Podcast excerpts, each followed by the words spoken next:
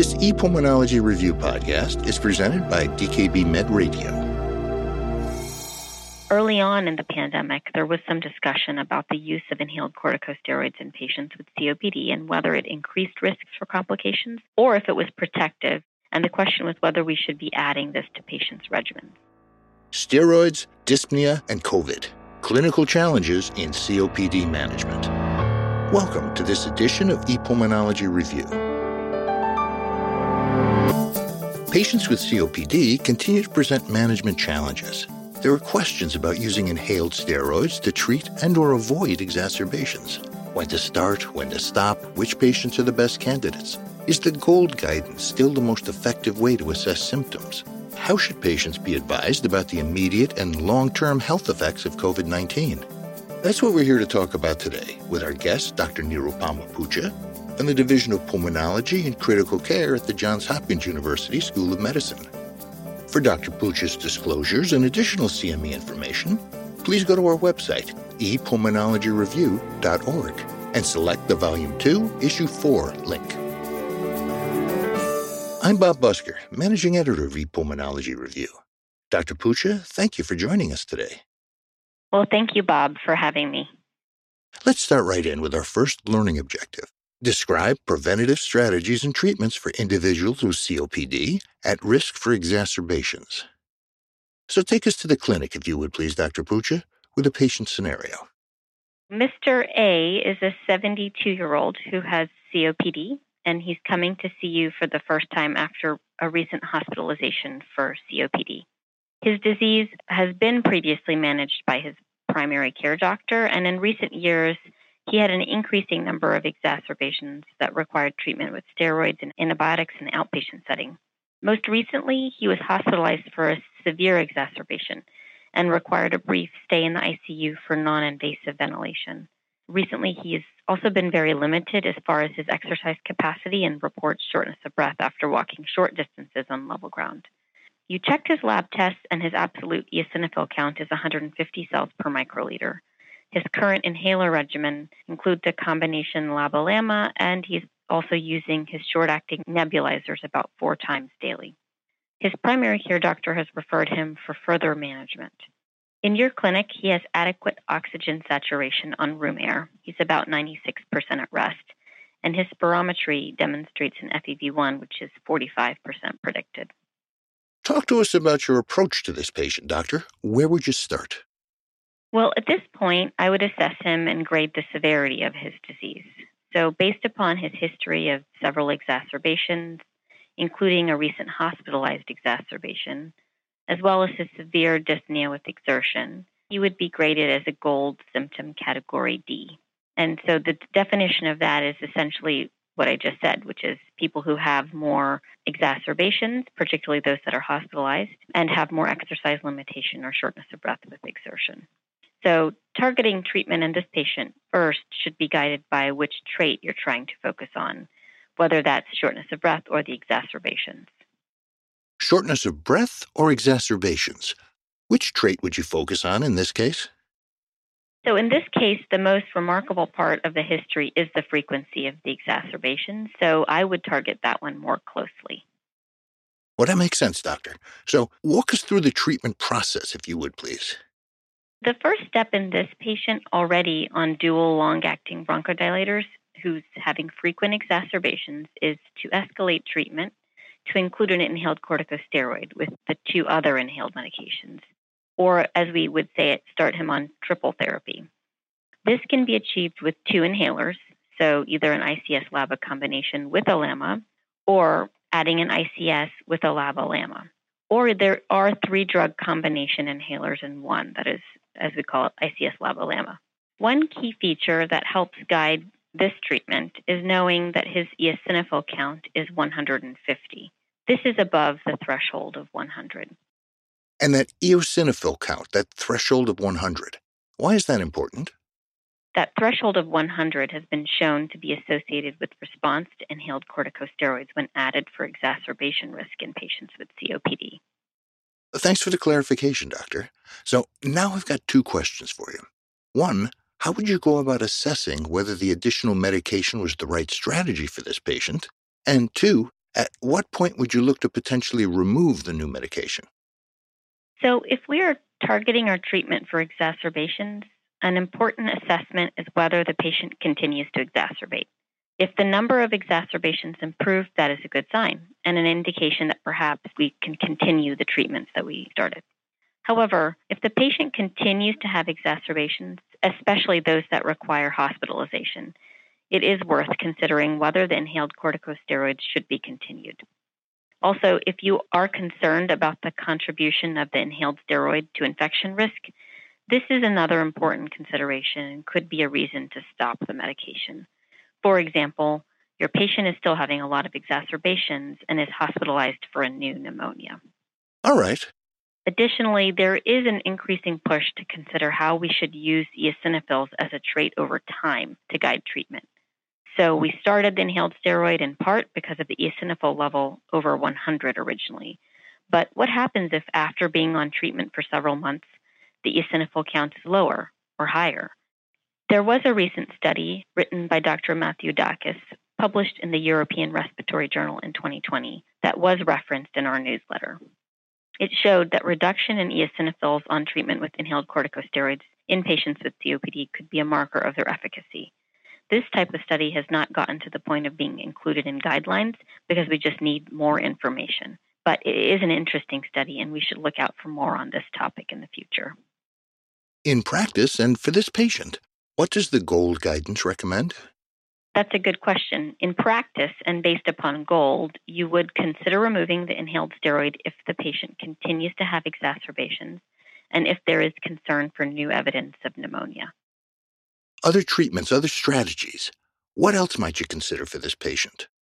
Yeah, there are a few things to consider here. First, once inhaler treatments are maximized, if patients continue to have exacerbations, you can consider the addition of chronic azithromycin in former smokers or roflumilast in patients with chronic productive cough or chronic bronchitis symptoms. Next, it is always important to introduce pulmonary rehabilitation and encourage this patient to enroll in a pulmonary rehabilitation program. These programs have been studied extensively and are indicated for people with COPD having exercise limitation, but also those who have frequent hospitalizations. Also, there was a recent meta analysis reviewed in our newsletter written by Jolliffe et al showing that vitamin D supplementation in patients with vitamin D deficiency, so that means less than 25 nanomoles per liter, was associated with a reduction in exacerbation risk. This has led to the recommendation and goal to check vitamin D levels in patients with risk for exacerbations, particularly those with recent hospitalizations for exacerbations. Finally, it's always prudent to think about untreated comorbidities such as heart disease and immunodeficiency, for example. Well, thank you for bringing us this case, Dr. Putcha. Let's review what we've been discussing now through the lens of our learning objective. Describe preventative strategies and treatments for individuals with COPD at risk for exacerbation. What are the most important things our listeners need to understand from our discussion? The takeaway points here are that first, eosinophils are an important trait that help to guide the use or addition of inhaled steroids in treatment regimens, particularly in patients with COPD having a lot of exacerbations. Next, the change in eosinophils on treatment may ultimately help guide treatment, but this is still an emerging concept. Next, chronic azithromycin or roflumilast are additional treatments that can be considered for some individuals having frequent exacerbations after they are maximized on inhaler treatments. Next, pulmonary rehabilitation is a recommended treatment for patients who have been hospitalized for COPD exacerbations or in whom there is severe exercise limitation. And finally, Vitamin D should be checked in patients experiencing exacerbations, particularly those with recent hospitalizations, to determine if deficiency exists, in which case supplementation is indicated given evidence it is associated with reduction in exacerbation risk. Thank you, Doctor. And we'll return with Dr. Nirupama Putcha from Johns Hopkins in just a moment. Hi, this is Bob Busker again, taking a quick moment to thank you for listening to this ePulmonology Review podcast and to tell you about some of the other programs offered by DKB Med. Our new volume of E Cystic Fibrosis Review will be available soon, offering CME and CE accredited education for pulmonologists, nurses, pediatric pulmonologists, respiratory therapists, and other healthcare providers. These activities are jointly provided by the Johns Hopkins University School of Medicine and the Institute for Johns Hopkins Nursing and are available at no cost. To keep you informed about the latest COVID 19 information, we provide weekly COVID webinars giving you the latest news, treatments, info, interviews, and more. Visit covid19.dkbmed.com to get started. For details about these and our many other accredited programs provided without charge, just go to our website dkbmed.com. That's Delta Kilo Bravo Med.com. And if you've come to this podcast through iTunes, Spotify, or any of the other channels we're on, please rate and review us. This helps us reach more listeners, and that helps us create more activities. Thank you for listening. And now, back to COPD and Dr. Putcha. Welcome back to this ePulmonology Review podcast. Our guest is Dr. Nirupama Putcha from the Division of Pulmonology and Critical Care at the Johns Hopkins University School of Medicine. Our topic is the state of the art in early 2022 for managing patients with COPD. We've been talking about strategies to reduce COPD exacerbations. I'd like to turn now to our second learning objective describe preventative strategies and treatments for individuals with COPD with dyspnea and exercise limitation and special considerations during the COVID pandemic. With that in mind, uh, if you would please, Dr. Putcha, take us back to the clinic with another patient scenario. Miss A is a 64 year old with a history of COPD presenting for follow up in your clinic. You have been following her for the past several years. She's overall stably limited in her exercise capacity, which means that she mostly gets winded after walking short distances on level ground. She has not had any exacerbations since her first diagnosis of COPD, which was about five years ago when she was hospitalized for exacerbation. Her last pulmonary function tests were from about a year ago and show an FEV1 that's at about 50% predicted. She's currently taking her LABA combination inhaler regularly. She comes for a routine follow up, but also has a lot of questions about living with COPD during the COVID 19 pandemic. Additionally, she wants to know if she should be on a new inhaler that she keeps hearing about from her friends, one inhaler that has three drugs included. Before we start talking about COVID, let's focus on the patient's second question a different inhaler. She's on and she's been adherent to a LABA LAMA combination. So that third drug would be an inhaled corticosteroid. Do you think she needs to be on triple therapy? How would you make that determination?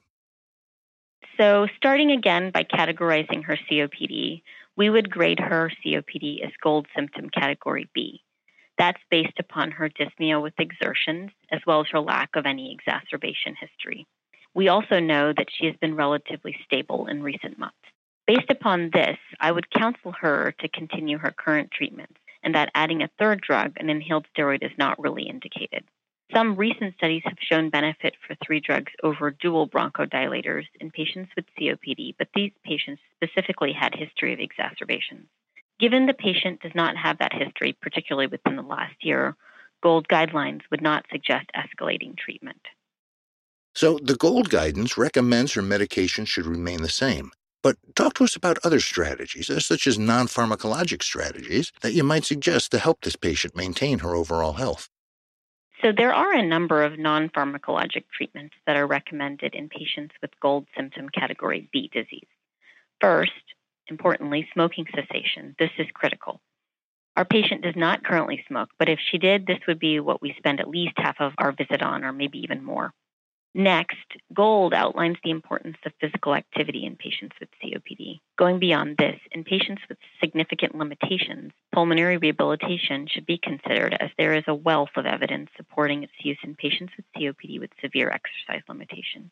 Also, we think about oxygen therapy, particularly in patients who have resting hypoxemia or if there's moderate hypoxemia along with signs of pulmonary hypertension, polycythemia, heart failure, or other stigmata suggestive of hypoxemia.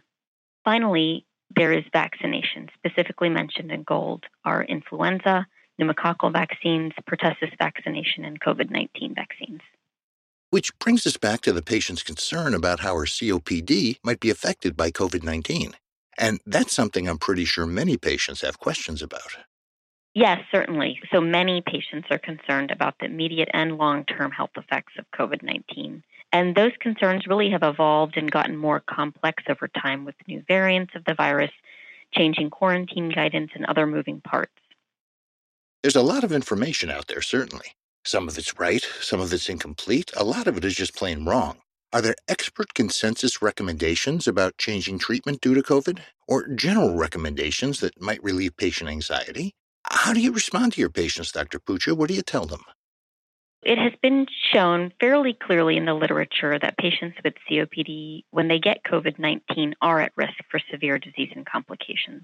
Accordingly, the CDC does list COPD patients as a high risk group, so the concern is certainly there. Early on in the pandemic, there was some discussion about the use of inhaled corticosteroids in patients with COPD and whether it increased risks for complications or if it was protective. And the question was whether we should be adding this to patients' regimens. A recent very large analysis from an EMR based cohort in the UK showed there was really no protective association for inhaled corticosteroid use and that the negative association they detected was probably just related to confounding from severity of disease, meaning that patients who were more severe were taking the inhaled corticosteroids already. So, at this point, there's no recommendation to change treatment in order to reduce COVID 19 complications in patients with COPD. GOLD recommends COVID 19 vaccinations and also does comment on shielding measures. This includes things like mask wearing, hand washing, and distancing. Thank you, Doctor. I want to switch topics now for one last question, and I want to go to something very broad based. So, based on your experience, in your opinion, what do you feel is most needed to achieve the best results for the most patients with COPD? There are a number of strategies that we consider, and some of these strategies include a better understanding of how to personalize treatment for a patient's individual phenotype. We call this a precision medicine approach. Another important strategy is the implementation for evidence based therapies. For example, pulmonary rehab is a great example of a highly evidence based treatment that is vastly underutilized for a number of reasons. And, you know, in the long run, we need a much better understanding of how to modify the course of the disease with treatments and prevention. Thank you, Dr. Putcha, for sharing your expertise and insight with us. Let's wrap things up now by returning to our learning objective Describe preventative strategies and treatments for individuals with COPD, with dyspnea and exercise limitation, and special considerations during the COVID pandemic. What should our listeners take away from today's discussion? So, the main points would be first that triple inhaled therapy has been shown to be superior to dual bronchodilator therapy among those patients with a history of exacerbations. Next, that non pharmacologic treatments of importance in COPD include pulmonary rehabilitation, physical activity, smoking cessation, oxygen treatment when appropriate, and vaccinations. Third, patients with COPD have a higher risk for complications when infected with COVID 19. There aren't any current recommendations to change or add inhaler treatments to reduce or avoid complications of COVID 19. Next, Currently, COVID 19 vaccination and prudent measures such as mask wearing and distancing are recommended to help reduce risk for complications from COVID 19. Dr. Nirupama Putcha from the Division of Pulmonology and Critical Care at the Johns Hopkins University School of Medicine, thank you for joining us for this ePulmonology Review podcast. Thank you so much for inviting me, Bob. It's been a real pleasure. For ePulmonology Review, I'm Bob Busker.